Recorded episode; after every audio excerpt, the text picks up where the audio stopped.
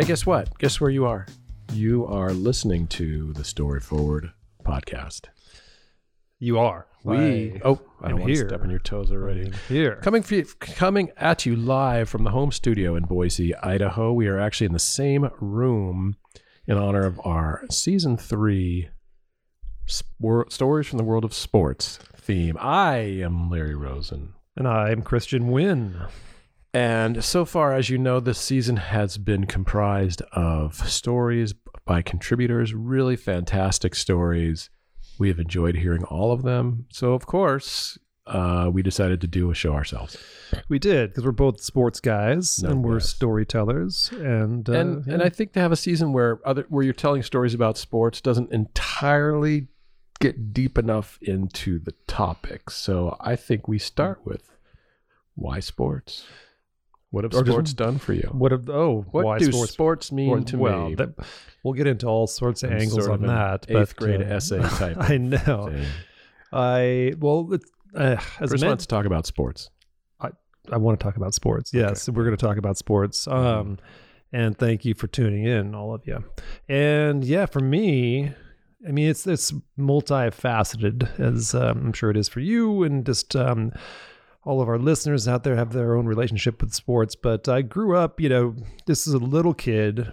My mom always says these days and has for years.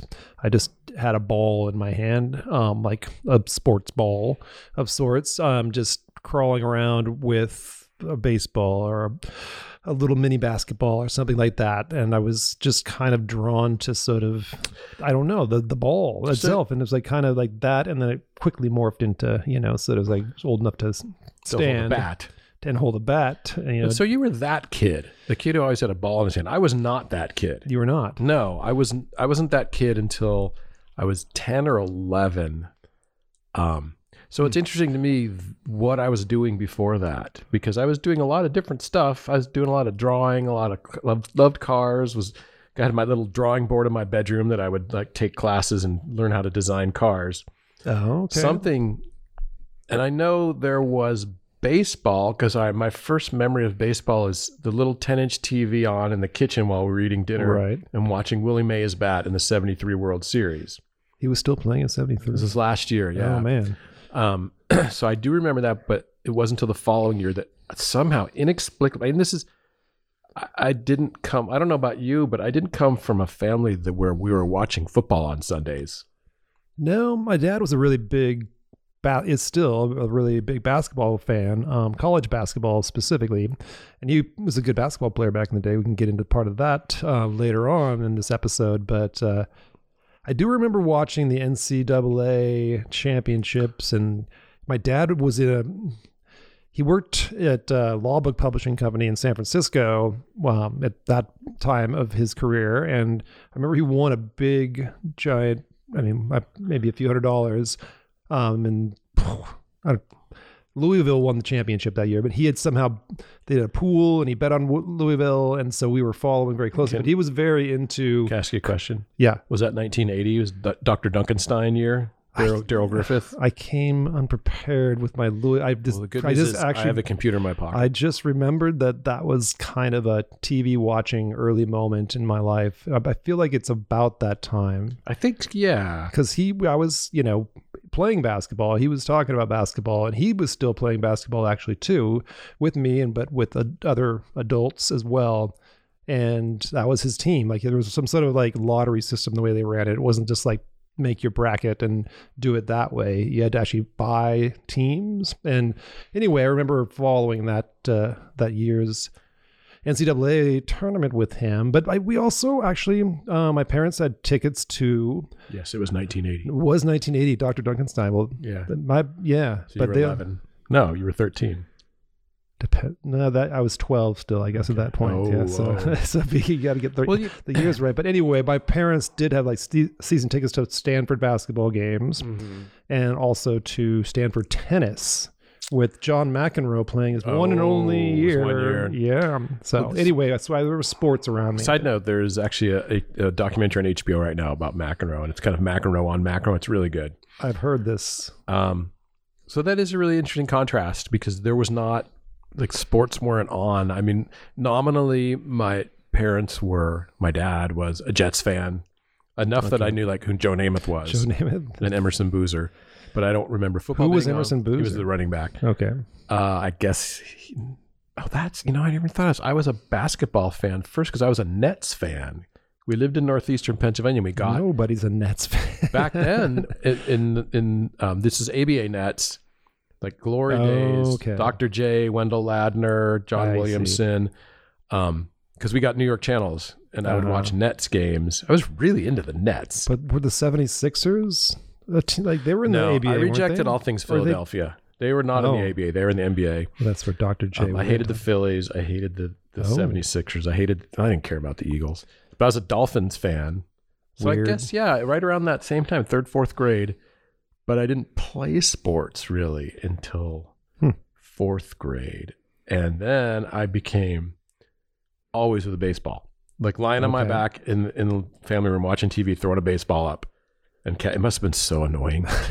Just catching else- it up. Just throwing it up and catching it and throwing the pink or throwing the tennis ball off the garage door. I still do that kind of stuff. Not the baseball so much, but the tennis ball. I'll you know go throw it against Wow. the you know brick wall sometimes. You know what sucks is I'm such a bad athlete that I was I was a decent baseball player until they started throwing curveballs and I had to start being a pitcher. But only reason why I could field my position was because of all that time spent throwing tennis balls off my garage door. Makes a difference. Soft hands. Yeah. As soon as I stopped doing that, I forgot how to field. Huh. When I got So- too old to throw a tennis ball, like, we had a, I had a strike zone, like a chalk strike zone. I, yep. Yep. Absolutely. Did that. We had one of those like they were. it's basically a trampoline for the baseball. A pitchback. A pitchback where Yeah, you, had one of you throw at the strike zone, and it's like this. I mean, this is back in the. 70s. It, it boings it back to you. So you throw it, and bang, and it comes Yeah. bouncing back your way. I, you know, kind of takes the, the speed off it. Obviously, Fantastic if you have no one to play catch with. Yeah, no, you say basically catch yourself. I had one of those Johnny Bench batter ups. Do you ever oh, have like a those? tee? You bet, and I you had not. to play put you you would buy it. It was a baseball at the end of a long fiberglass. like, Oh, right, tube right. And That was sort like of not really tube, probably. And so you would, and it was pro- probably really hurt somebody several times and probably got you know taken off the market because of this because we would wind it. You had to actually pour. Okay, so spare tire. You had to pour cement in like a spare tire. My dad For the this, base? for the base, and then you put like a post in it, and then you attached the Johnny Bench batter up to it, which was the the fiberglass and baseball attached to the Mm. fiberglass at the end of it. And then rubber bands were the way you wound it, wound it, wound it, and then you Did it just spun it, and then you hit it, and then it would ideally just like tetherball or something like that. It Mhm. would go the other way and rewind itself, and then come your way again. Yeah, to be a good contact hitter for that, though. Absolutely, it was good practice. I didn't have that, but there's probably a tree out in front of my house I grew up in that still doesn't have bark on it. For me standing there with a bat, just hitting it over Oh. and over. It must have been so. Un- You I hit was such tree? an annoying child. Yeah, Like I would not just, even like apples off a tree. no, I would like- just swing into the into the bar into the trunk of the tree. You should have been a lumberjack, I guess. I don't know. but, you know, and I had an, an extra hurdle to overcome because I was left-handed, Hmm. and I didn't know I was supposed to bat left-handed too. I just did what everyone else did, so I couldn't hit until all of a sudden. I think for my ten-year-old year, I turned around, and then all of a sudden I could hit right. because I could hit left-handed, and that was it. Yeah. I I mean that makes sense. I don't know why did your dad play? Or your your Not really. sister was she a No, softballer? or no, there was not a lot of No? sport. It all came from me. Okay. um, and I became a huge baseball fan. I was a Mets fan. I have this horrible memory. Um, I must have been 75, and the Mets had this reliever named Bob Apodaca, and he had an ERA under two early in the year. And I was like, Bob Apodaca, he's the best. I can't believe they got Bob Apodaca. With like how many It was like probably June or something. Okay. And one night, my parents had friends over for dinner, and we're watching the Mets game, and they were playing the Padres Okay. And they're up by like two, and the Padres get runners on in the ninth, and they bring in Bob Apodaca. I'm like, this is this guy's incredible. Watch you guys, all my dad's friends, and Bob Apodaca gives up a three run home run, loses the game, and these guys are just, oh yeah, boy, Bob Apodaca, he's fantastic. No. So I went into my bedroom. I can't believe I kept it together in front of them That's pretty good. because they were just, just, just you know, just ridiculing me and Bob Apodaca by extension. I went in my bedroom and I used to subscribe to Baseball Digest. Did you subscribe to that? I think I did at some point. It's a little. It was a little Yeah. like TV guide sized. Yep. It was a, Um, it was a Reader's boxes- Digest, but it was a baseball. Yeah, I had Yep. boxes and boxes of it that I gave away to a kid several years ago. But Yeah. the new Baseball Digest had a story about the Padres, the young up and coming Padres like Dave Winfield and stuff. About the Winfield era. And I went in there and I ripped that story out and I ripped it into little tiny pieces. Oh, I was so mad. You're so Bob. and how old were you? Uh, probably ten, maybe. Oh, man. yeah, it had to be ten. Yeah, Bob. Bob. Don't. Well, I guess maybe at that point, did you realize that baseball is really hard? Like, the, you know, as far as like No, that for a pitcher No. and for a batter, No, I still for don't realize you know, it's not as hard for the fielding. I, I felt the same way twenty years later. No, yeah, twenty years, twenty five years later when. Bobby Ayala would come in for the Mariners and proceed to Oh. walk guys and give up hits, and I'm like, Jesus Christ, just get guys out. How I hard know. is this? I know he. He features in a novel I set in Seattle for me in Oh, you put Bobby Ayala in it? Yeah, Dave Valle's in there too. I always thought it'd be cool if Bobby Ayala got it together and we still booed him. Because remember, he, he would get booed. Yeah, and he had that goatee, and it he was just terrible. and he would just looked like he didn't care. and if he had just become awesome, and his trademark was that you booed him, that would Yeah. have been so tough. you know, he was he was kind of a the He was bad. He was bad. He Well, he was bad. Yeah, and I don't know why Lou kept him around. Right? Because he, he had a great arm. He threw in the high 90s, which back then was something. Yeah. He got him and Norm Charlton, I think, in the same trade. And Norm Charlton wasn't that great either. We thought he was. Well, he went. He had had he been great before that? Yeah, he was one of the nasty boys. Oh, he was. That's right. He was not John Rocker, So- No. but they were all kind of what they were. Know John Rocker's parents were were high school teachers? What the heck? I know. He, yeah, You think maybe he was like roid rage or something? I Or wouldn't he- doubt it. Or maybe he was just another like cocky athlete who thought, I'm going to say something crazy. Yeah, I think a bit of that, and just not maybe. I don't know. They he just uh, got a little racist. Okay, I've decided this episode's going to be called Our Life in Sports. So let's continue on. I like this. Yeah. When Um, did you start playing soccer? Oh, soccer. Oh my gosh. Because that's your that was your sport. One of my sports. Yeah, soccer. I played. I mean, like oh, I'm going to excel in other sports. I mean, sorry, no, I'm just kidding. no, I would. I was. I became a, like going back to just like crawling with you know sort of ball in my hand, and then kind of becoming the little league guy and having a Johnny Bench batter up and all that. And um, I did go on to like early life, like in in the San Francisco Bay Area um, where we grew up.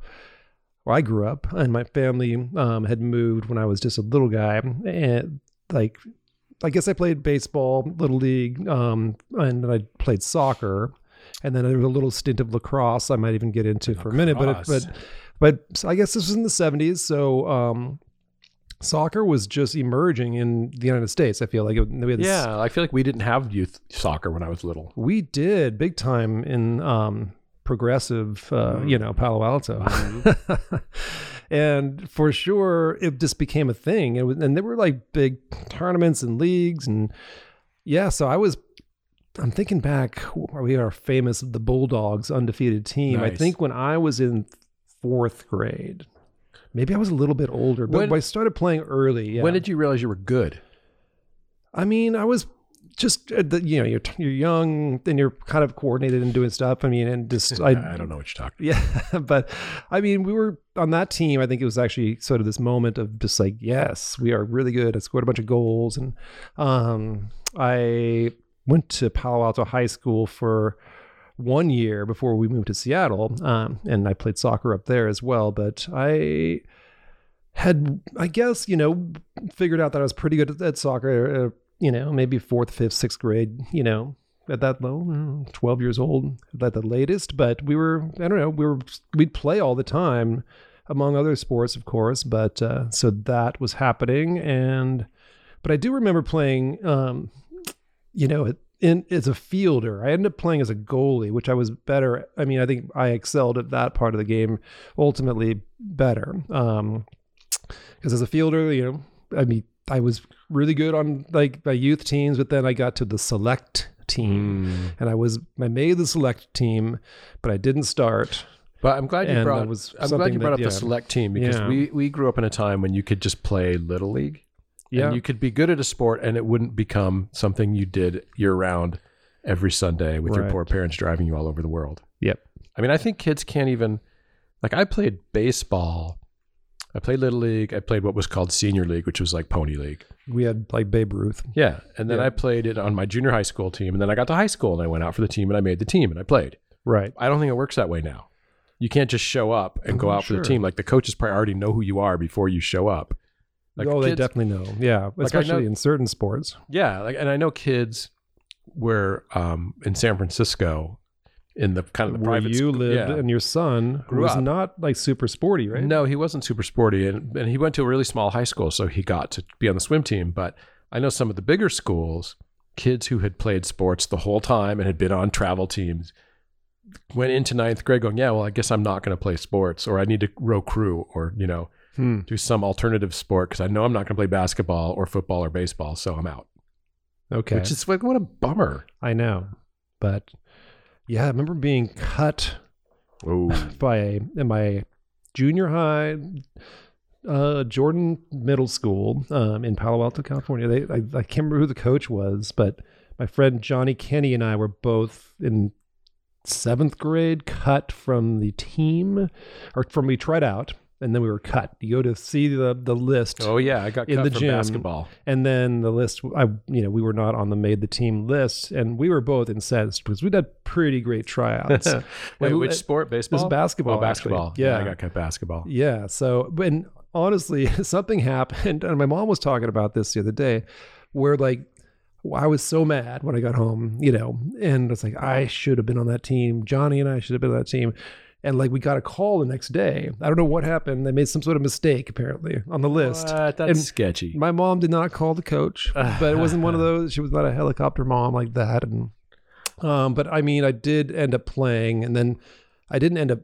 I played a lot of basketball, but I didn't end up playing on uh, a lot school. of. Uh, I didn't play in high school because I had golf and I had soccer, and that's a lot to Well, do. I, you know, I got cut from the basketball team because I had a. It was a three-year high school, three-year junior high. So in ninth grade, I went out for basketball, and I got cut. And as you know, because you've played basketball with me, I deserved it.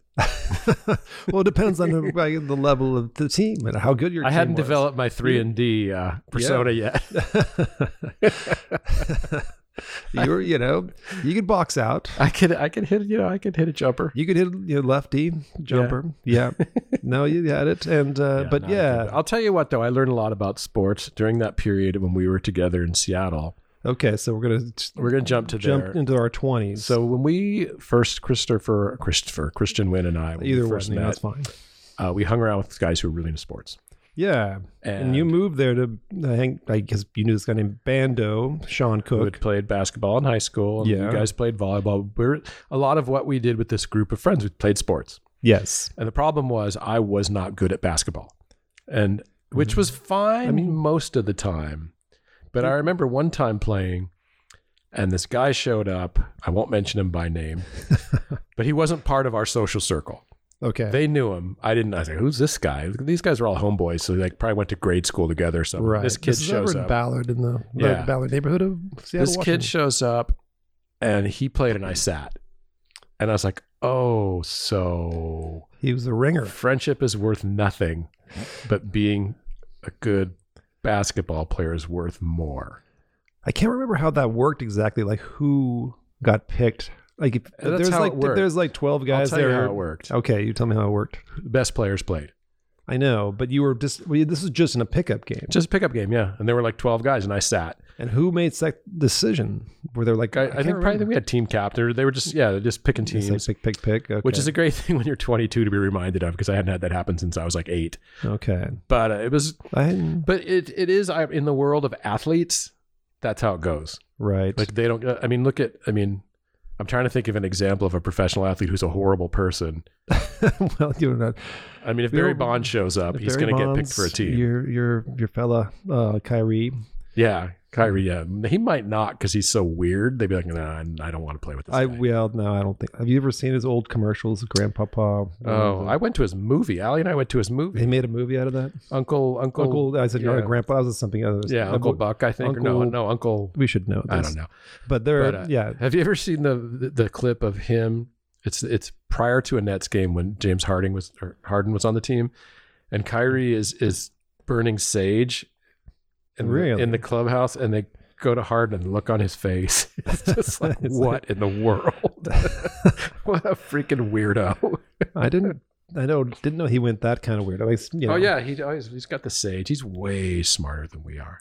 Way more It seems like solitude, know, flat earther. Yeah.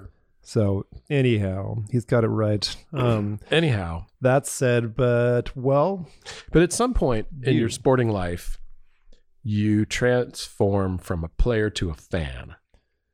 yeah. I mean, It's pretty early on. No, absolutely. I mean, I and we can talk about this in your experience um, in a second here. But yeah, I mean, early on for sure. Like I mentioned with my dad, watching you know college basketball, getting into that. Uh, we, we used to go to a lot of games. Um, like I mentioned, also the Stanford tennis. I did get the chance to go to a couple like exhibition type matches where they brought in, I think like Billie Jean King and Arthur Ashe and some like they brought in some folks. Um, but Stanford basketball and Stanford was never super good, but we would go. Um, they had season tickets and I would go to those games. So I was kind of, you know, I don't know, I don't want to say indoctrinated, but I was definitely exposed to a lot of live sports. And then, But you were still a player at that time.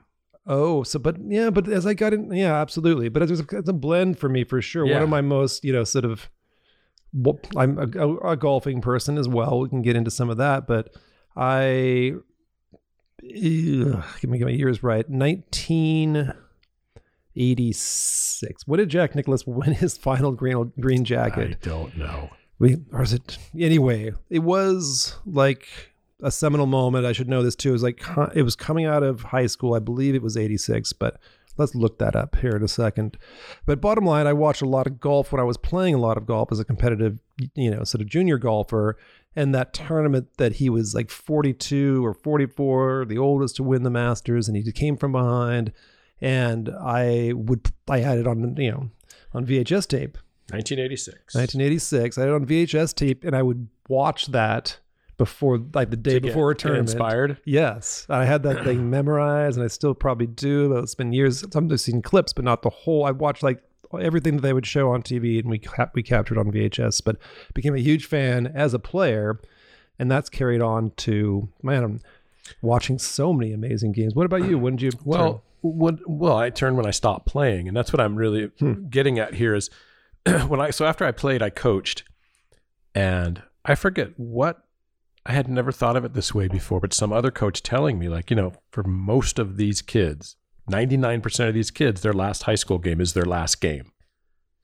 I mean, maybe Right. not in basketball because you can always play pickup at baseball, football, um, maybe Right. But their last organized game, and I'd never really thought of like, wow, this is in this is uh, baseball. yeah, it was baseball. Well, Yeah. I was coaching baseball. Yep. Um, but I did coach volleyball too, which probably cracks a lot of people up because I was the worst player in our, our group of people. No, I think I probably played the longest though. Like I went on to continue. Dave Custer was never.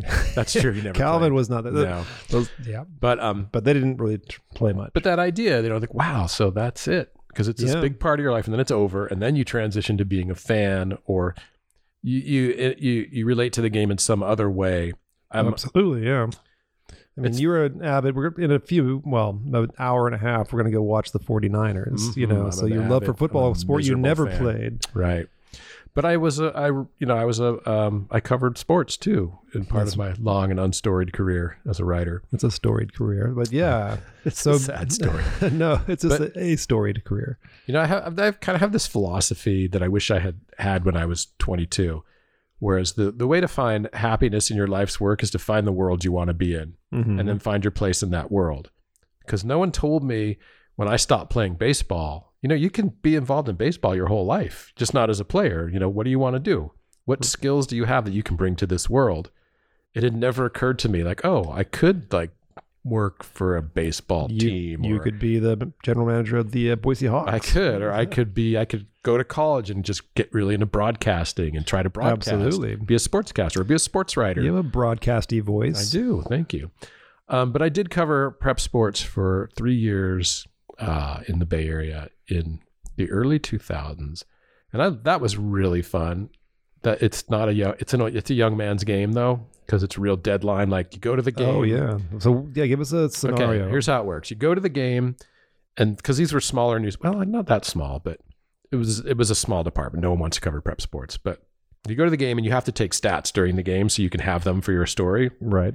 So you're at the game, you're on the sidelines, which is awesome, by the way. Some guy, first game, some guy told me, some grizzled old guy's like, there's only two ways you watch football on TV or on the sidelines. There's Okay. no other way. So um, you take your stats, you take notes, you have a photographer. Um, and the last year I did it, I actually had my son as my photographer, which was Oh, awesome. Every cool. Friday we got to go to a game together. And then um, when the game's done, you run out onto the field and try to get a quote from the coaches because the teenagers have nothing to say. You get your quotes, and then you go back to your car. This is for football. Okay. And you sit in your car and you write your story. And Wow. because this is the early 2000s, Well, you had to write it on you had your, lap, papyrus. you had your Yeah. laptop, okay, no, laptop. You had your laptop with you, and you type it. You know, you bang out your story. Hopefully, you have an idea of what you're going to write. Like, like pros, like in the press box, they have most of the story already written because you'll hear them like get really mad if there's a late game rally. Uh huh. Shoot, I had their. so you do your story, and then back then, you'd have to walk around until you could find a Wi-Fi signal Oh. to send in because you had to get it in like within an hour of the game being done. and so this is in the Bay Area, you Yeah. said, and so not not the big newspapers, or was It was it? the Examiner, Oh, okay. So but but um and you know, and I do 500 words, just bang it out. right, right. Um, I did features too, which is really fun. But and but basketball was way more fun to cover because you just you know you they'd have like the, the little row press oh, row. Oh, you you'd were the- sit there with your laptop and you could just be like banging out your story during the game, keeping your stats, and it was really cool. That would be easier to do, I feel like, than having to go write it in your car. Yes. So- It was, Oh. but it was. I love that. It was so much fun just being able to go to high school sports again and and just be there. Yeah. Well, we're well, we're on the subject of the writing. We can kind of Hey, turn a little bit uh, left, right, one way or the other. Um, and just, I guess, as a creative writer, I'm curious. You know, you've written a lot of journalism. You worked for ESPN.com, and you've Mhm. done so this kind of like you know, sort of. Um, I don't know if you call it youth sport writing. What do you call it? It's like Prep sport prep writing, sports, yeah. prep sport. But I mean, for your creative writing, has it crept in? We've talked about other books, you know, that we love, and kind of short stories that feature oftentimes baseball. But I don't uh, think I have. Really? You, you said you have, right? I have, yeah. There's one particular story called Chuck, but it was it used to be called Charlie Chuck's Closest to the Pin. That's right. And I wrote it was a pretty early short story I wrote um, when I was starting my my graduate degree um, in fiction writing, and there it was kind of loosely based on a guy who I can't remember his name. Though if my friend Tom were here, he could tell us.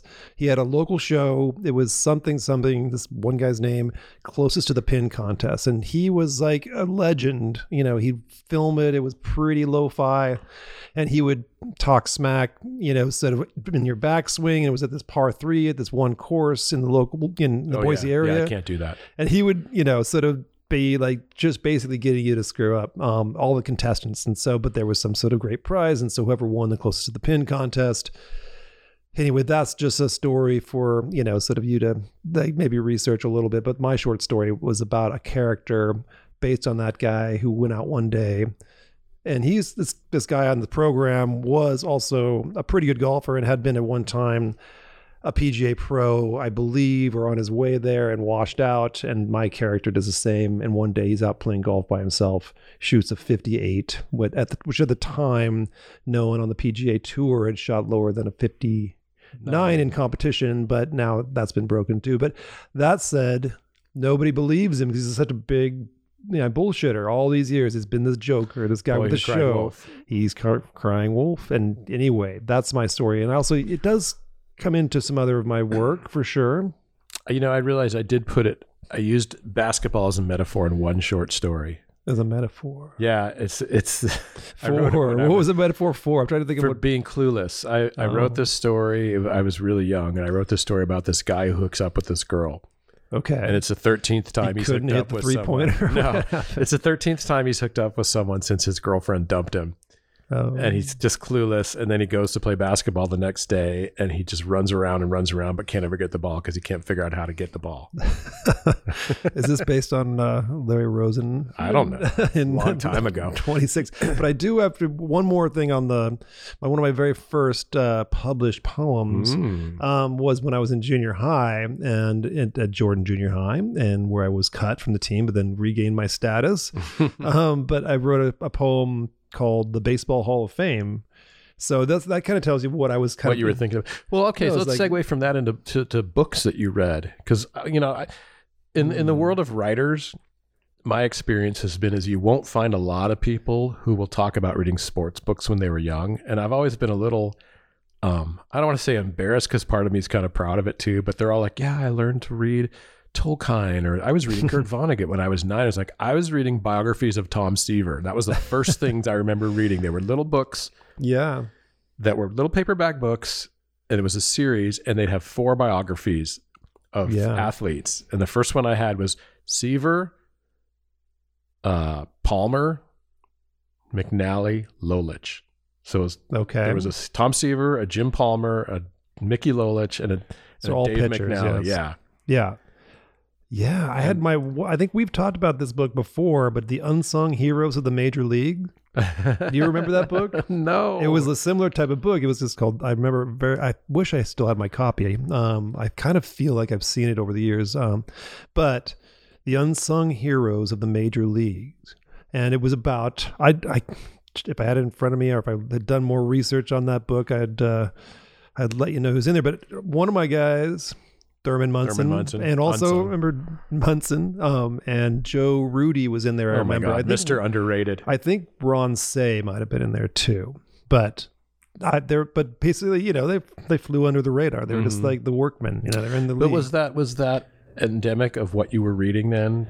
Because Not- that was the well- first stuff I read. It was sports books. That's funny. Yeah, I remember really reading. There was this illustrated book of baseball rules Hmm. and just all the stuff like the the infield fly rule or the foul pole rule or all this kind of stuff that um I mean I remember really digging into that and otherwise I don't really remember I remember being like the outsiders and rumblefish Oh, and wow. you know that was in my teen years and I took a speed my, my mom signed me up for a speed reading class I remember they had us reading uh, the outsiders and rumblefish in that class and I don't think I know I, I don't know how to Evelyn what speed reading is I got uh, I got so into it. I was a big New York Mets fan, uh-huh. and I started getting New York Mets books, which was fortunate because they had been well, they're in New York, and they had been sort of this oddity. So all of these really um, legendary sports writers wrote books about them. Sure So I had like a Jimmy Breslin book about them, a Maury Allen book about them. Um, and I just would consume this stuff. And the well, it, it was the Miracle Mets. That was Yeah, I had probably a thing. Miracle Mets book from So 69. how? Obviously, the Yankees have been around since the beginning, basically. Yeah. But the Mets, what year did they come? 62. So they, oh, okay, Yeah, yeah. Um, but I didn't, you know, start following them till 74. But- Okay. So I, ca- I caught up with all that stuff. And I still love a good sports book. yeah. I don't read that many sports books. Um, there's a couple of great short stories. Um, Good sports bio. I like a good sports bio. Jeff Pearlman written sports bio. Nice. see, I, I I don't go that way very often in my reading life, but like uh, to the point when Ken Ken Burns did his baseball documentary, right. I started watching it and I was like, okay, not only do I already know all this stuff, but I know which books he used to get it from.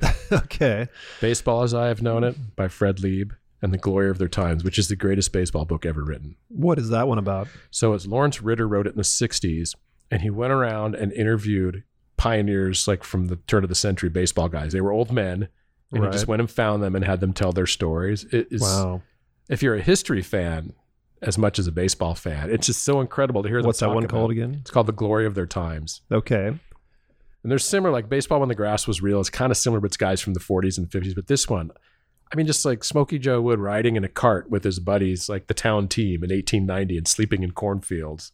It's just crazy. I know. Baseball is history. It's it's it's interesting that they caught on in America. Yeah. Abner Doubleday, correct? Did he, did he Uh, really not invent it? really, No. No, that's just kind It of was an evol- mythology. more of an evol- evolution of a couple other games. And I think Yeah. Alexander Cartwright was the guy who like codified the rules and said, "Here Yeah. But even now, What- like, so as you may know, Go ahead. I I am in a fake baseball league, You are. The, Strat-O-Matic, Strat-O-Matic. With friend of the friend of the podcast, David Barbie. And we were playing this 1957 league, and in preparation for our draft, you know, you got to go through all this data. You go to Baseball Reference to find out who can hit lefties and who can hit righties, and blah blah blah.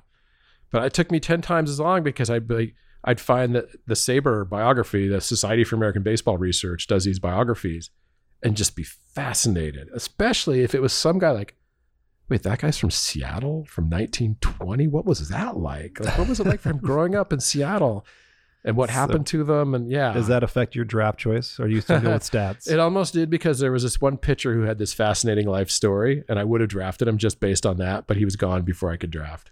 ah, He he was he's this guy who he was six foot six, and on his off days he would practice with the Celtics. He was a, Bo- a Red Sox pitcher, yeah. and then I was cracking up because as you're reading it, it's like Was he just like kind of like a like a, a boxer that goes in and, and kind of trains? Kind it- of yeah. Okay.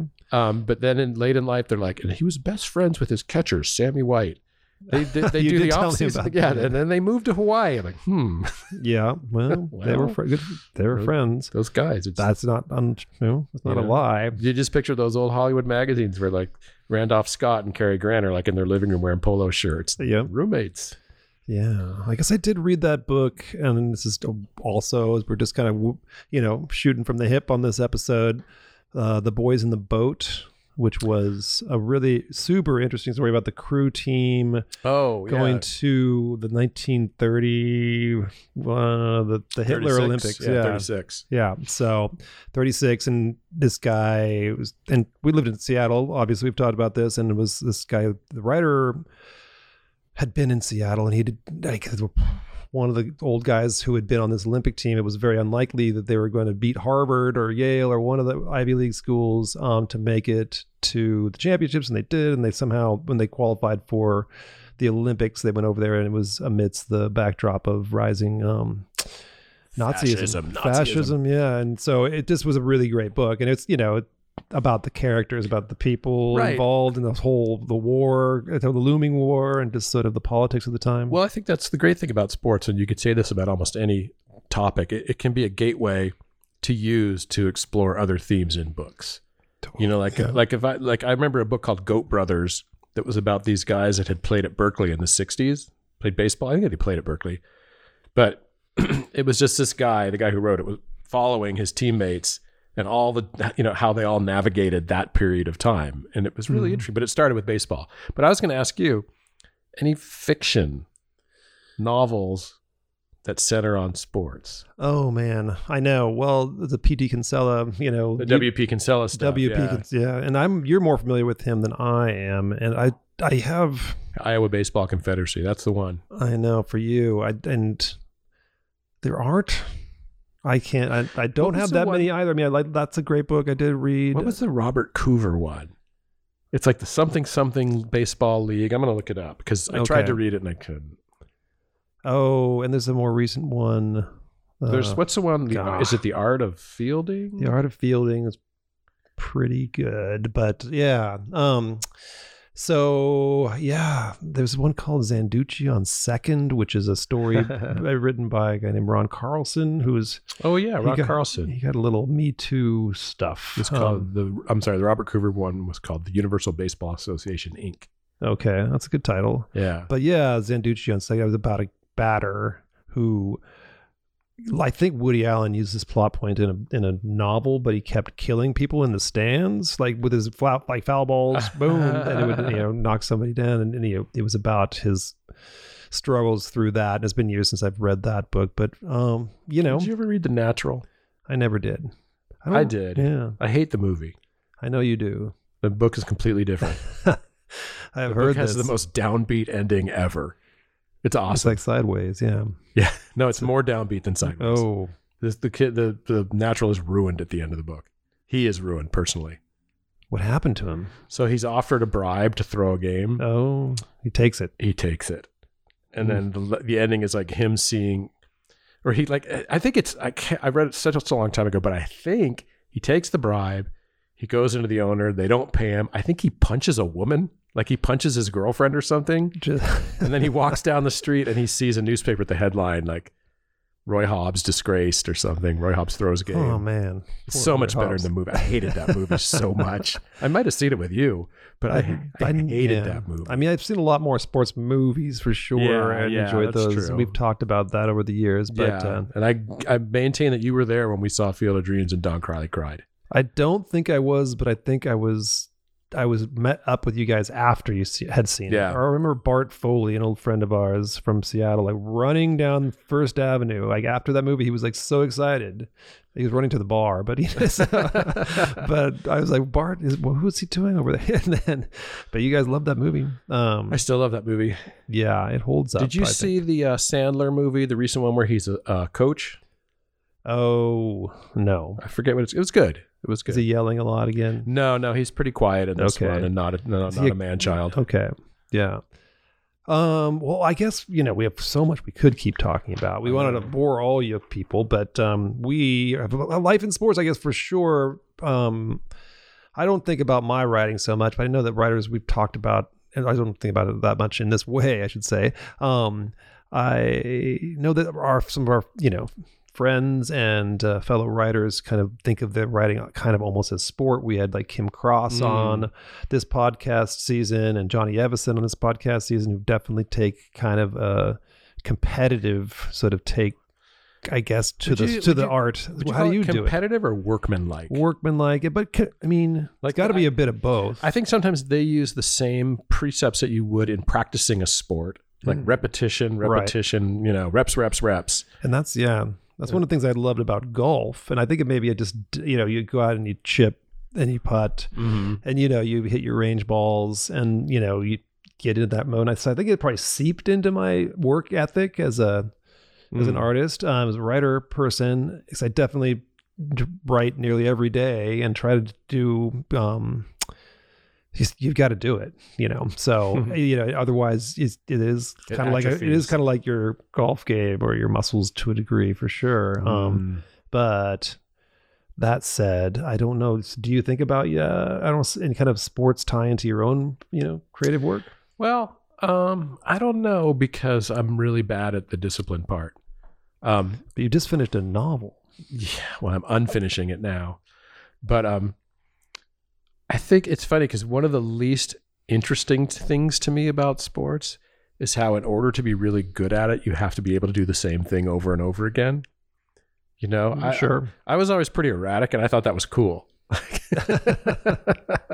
like playing volleyball, I'd be like, "Yeah." So that one set, I crushed down the line, and the next one, I hit right into the block. And like, It's a bit like your golf game too. I it is like my golf game. Yeah. Like someone said, "You're." Someone told me once, "You're the best sucky golfer I've ever met," because you'll be brilliant, and then hit something that is so embarrassing that I want to just crawl into a hole and die. uh, Which fortunately usually happens around strangers.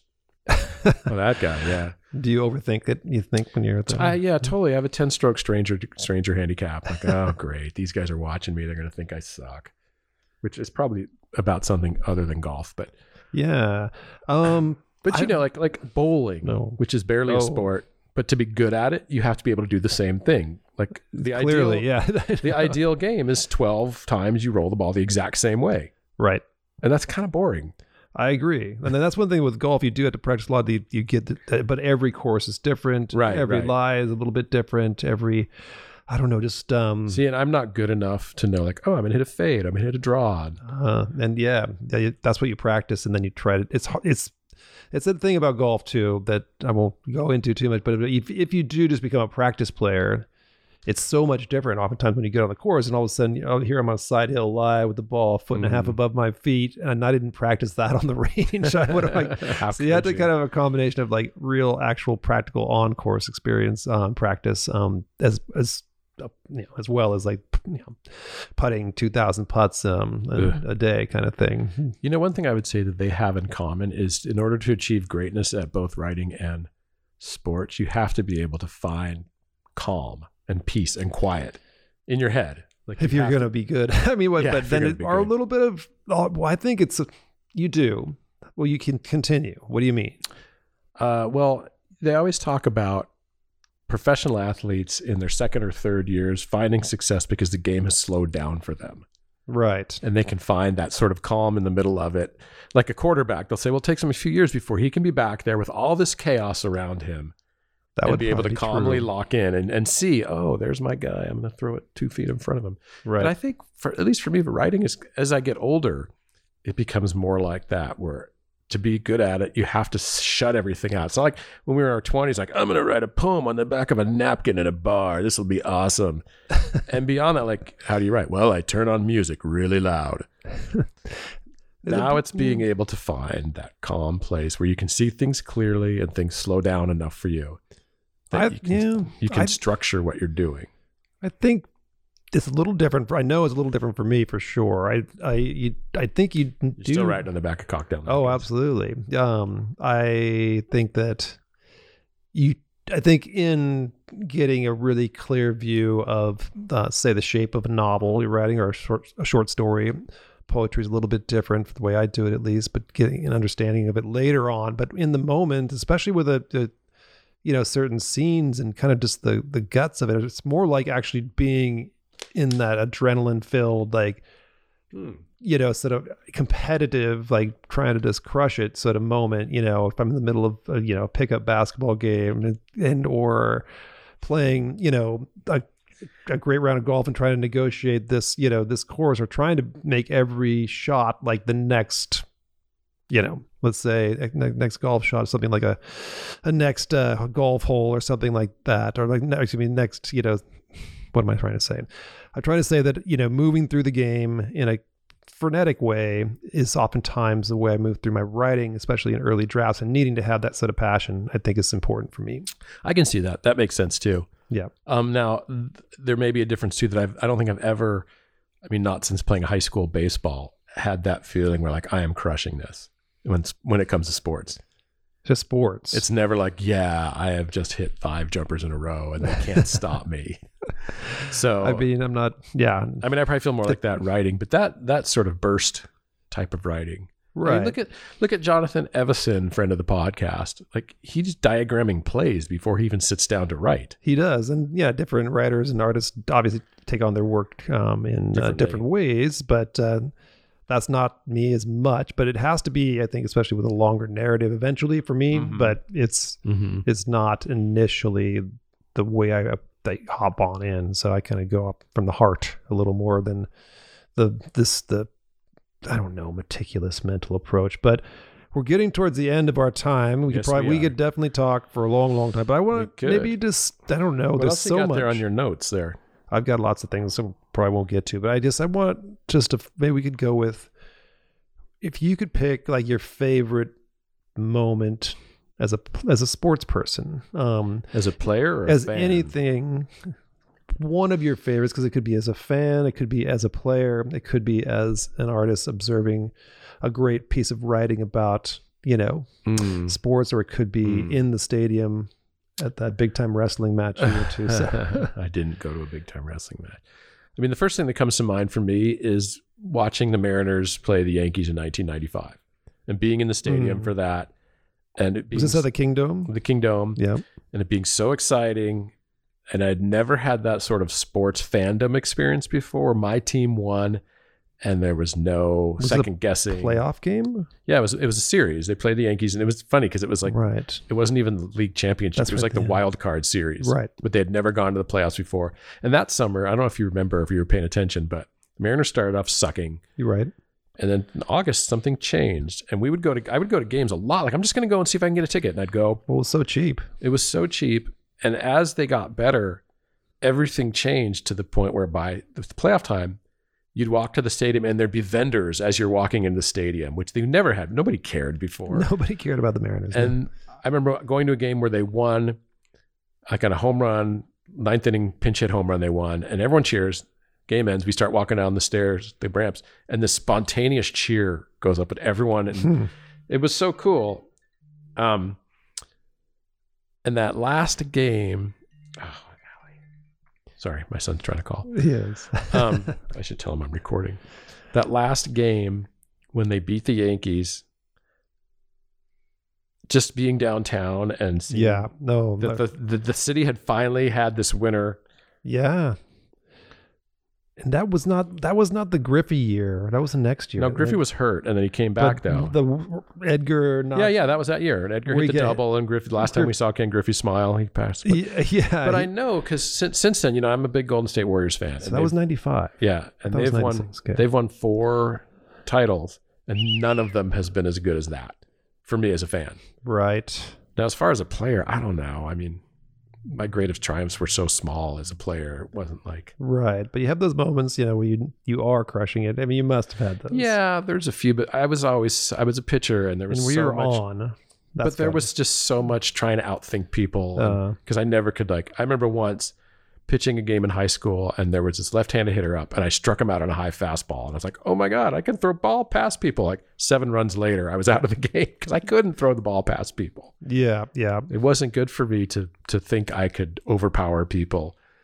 Um, what about you? What were your favorite? I know moments? this is like, and you know, there are many we could probably both select. I feel like, um, I guess just where sports are involved. There was a day that I go back to. It was, I'm gonna say, 1994, just for fun. I'm not totally sure. If, I was probably earlier, actually, more like 91. We'll say spring break. Living in Seattle, go down to uh, Hermosa Beach. Yeah, that was ninety one. yeah, Was I there? I think so. Oh no, I wasn't. It was were- 1990 if I was there. It was probably 1990. Were you there when we played on the the mini hoops? Uh, yes. you were there, I think. 'cause- and Sean Smith dunked, and but he fell, or Yeah. Custer dunked. Yeah, I don't. We were nine foot hoops, but anyway, I just remember this particular day. Um, and we said this guy Garv, mm-hmm. Mike Garvey, Mm-hmm. who always did tell people, speaking of sports, that he was a professional bowler, which he was not. that was like he, was a character. He lived right on Hermosa Beach, kind of up the hill climb above the beach, um, and he had this rooftop back patio thing that we. This plays into the very end of the day, but I I we played a lot of beach volleyball back in the day, and you know Southern California. We're coming from Seattle. We're like we gotta you know gotta hold those- our show those guys. we gotta hold our own. And I remember playing with Bart Foley. He was a great volleyball player. really great Maybe the player. best one out of that group. I don't. He didn't have. He played in college. what. Criley had. He was yeah a different kind of game. He was really great, but he wasn't as good of a beach player as Criley. Mm. I don't think. Um, that said, we, I was pretty good. I, you, despite what you said, That's we're pretty good. No. Ugh. And anyway, I played with Bart, and we I. What happens in, in beach volleyball is if you win, you stay on. You, and that happens in pickup basketball too. But anyway, we were down at Hermosa Beach all day, St. Patty's Day week and weekend or whatever. And it was also the NCAA t- basketball tournament was happening. So sports, sports, sports. And um, Bart and I didn't lose a game to any Southern Californians the entire day.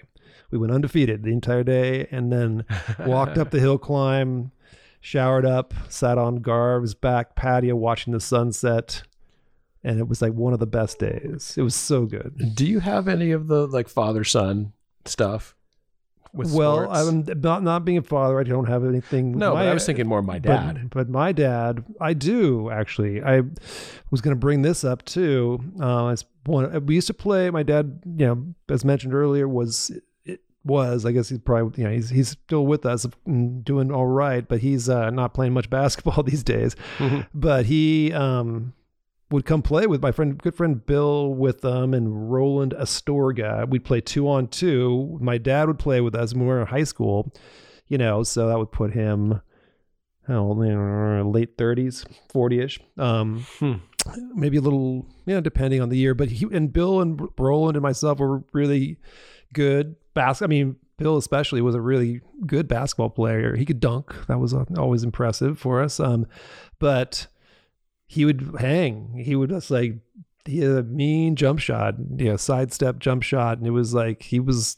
It was like a super cool bonding moment with my my two friends who were super close. Like the three of us were very close, and Roland actually lived with our family his senior year because um, he didn't want to have to move away his senior year. My parents offered him a room, so it just was uh that was super bonding. And I've had many great moments with my dad. Um, in the golf realm, he's not never been like a natural golfer for being a pretty good, really good athlete when he was younger. But anyway, those those basketball days, those two on twos we played for hours, were really great. That's great. That's great. How about you? Um, I was trying to think of that because my dad always coached me when I was little. Oh, my dad did coach a lot too. Yeah. Like he, co- I was going to bring it up when you talked soccer. He volunteered to coach, though he grew up in in Helix, Oregon, and nobody played soccer, and nobody. Hey, even know, I coached soccer when my kid was like five. but they didn't. He had no idea. Like all Yeah. the, he's like, I don't know. You guys just go out there and run, and we'll try to herd you around. But yeah, I, I'm thinking of this one thing. Probably doesn't sound great because I did. We had so much time playing catch and, and little league and stuff. But I remember once they had a party, and uh, you know when your parents have a party, you kind of like linger and try to eavesdrop on stuff. sure. Oh yeah. And I remember I was walking the room and I overheard him telling one of his friends, really excitedly, was telling him about something you know I had done in little league or something. And I just remember that made me feel great. That's pretty awesome. Yeah. How old were you? You said I ten. well, we were already in California, so I was 11 or 12. Yeah. That's when I could rake. Man, I could hit the ball back then. Really? They hadn't thrown, they weren't throwing curveballs yet. Yeah. uh, I know. Yeah. See the ball, hit the ball. And I did go play tennis a lot with my mom. Um, you know, just in, in growing up, and you know, my mom didn't ever. I don't think she ever played any sports back. You know, like as far as like in high school or junior high, but uh, she we knew that I liked to play, and she liked to get out there, and so we did did do that. Hit the And I- ball with your mom. and I helped my sister learn how to like she would- went off with the softball team and was not good. she had she's not a, a natural athlete per se. Sorry, Whitney. Um, but she Calls her out by name. yeah, it's okay. She is. Um, there was a bonding moment between us too, where I was helping teach her. My dad and my neighbor, base, you know, baseball oriented friends were helping her so to get through it, and she became like the most improved player in the year of the year and all that. Kind Oh, of stuff. nice. Yeah, I'll give you one one tidbit about my mom, and then we got to wrap it up. we do.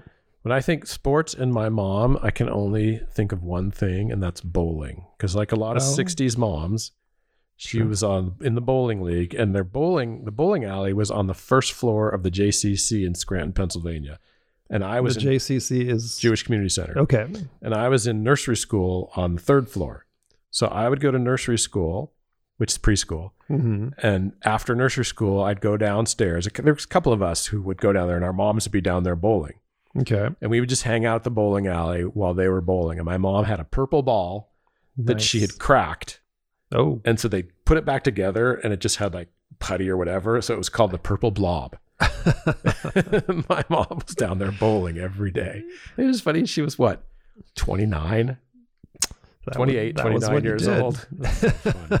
All right, we should wrap it up. We should. Your examination of our lives in sports, just to give you a break from a season of other people talking about sports. right. It's just to say that we find the stories and narratives of sport to be really intriguing and you know multifaceted, and there's so many things I could keep going. And yeah, in On about- short, it and- means stuff to us. And me stuff to us, and I mean we have some amazing storytellers in We this whole It's been- season. and it's it's been, been cool to to, hear get these uh, the take from others. But actually, we're going to go watch that football game. Yeah, we are. So thanks to everyone, Brett Battistane, of course, of course. all the people who tell stories on these podcasts this season. yeah, let's go check out the Eavesdrop E A S E dash drop Mhm. podcast network. The number of people we, we were thanking is getting a little shorter Yeah, because we're because we're indie. We're doing yeah We've gone full indie now. we've gone full indie. And if you want to like actually give us any comments, where do we go? Talk about sports. Where do you where do they go? Go to Facebook, uh, Story Forward Story forward. group page. Go to Instagram or Twitter, Story dot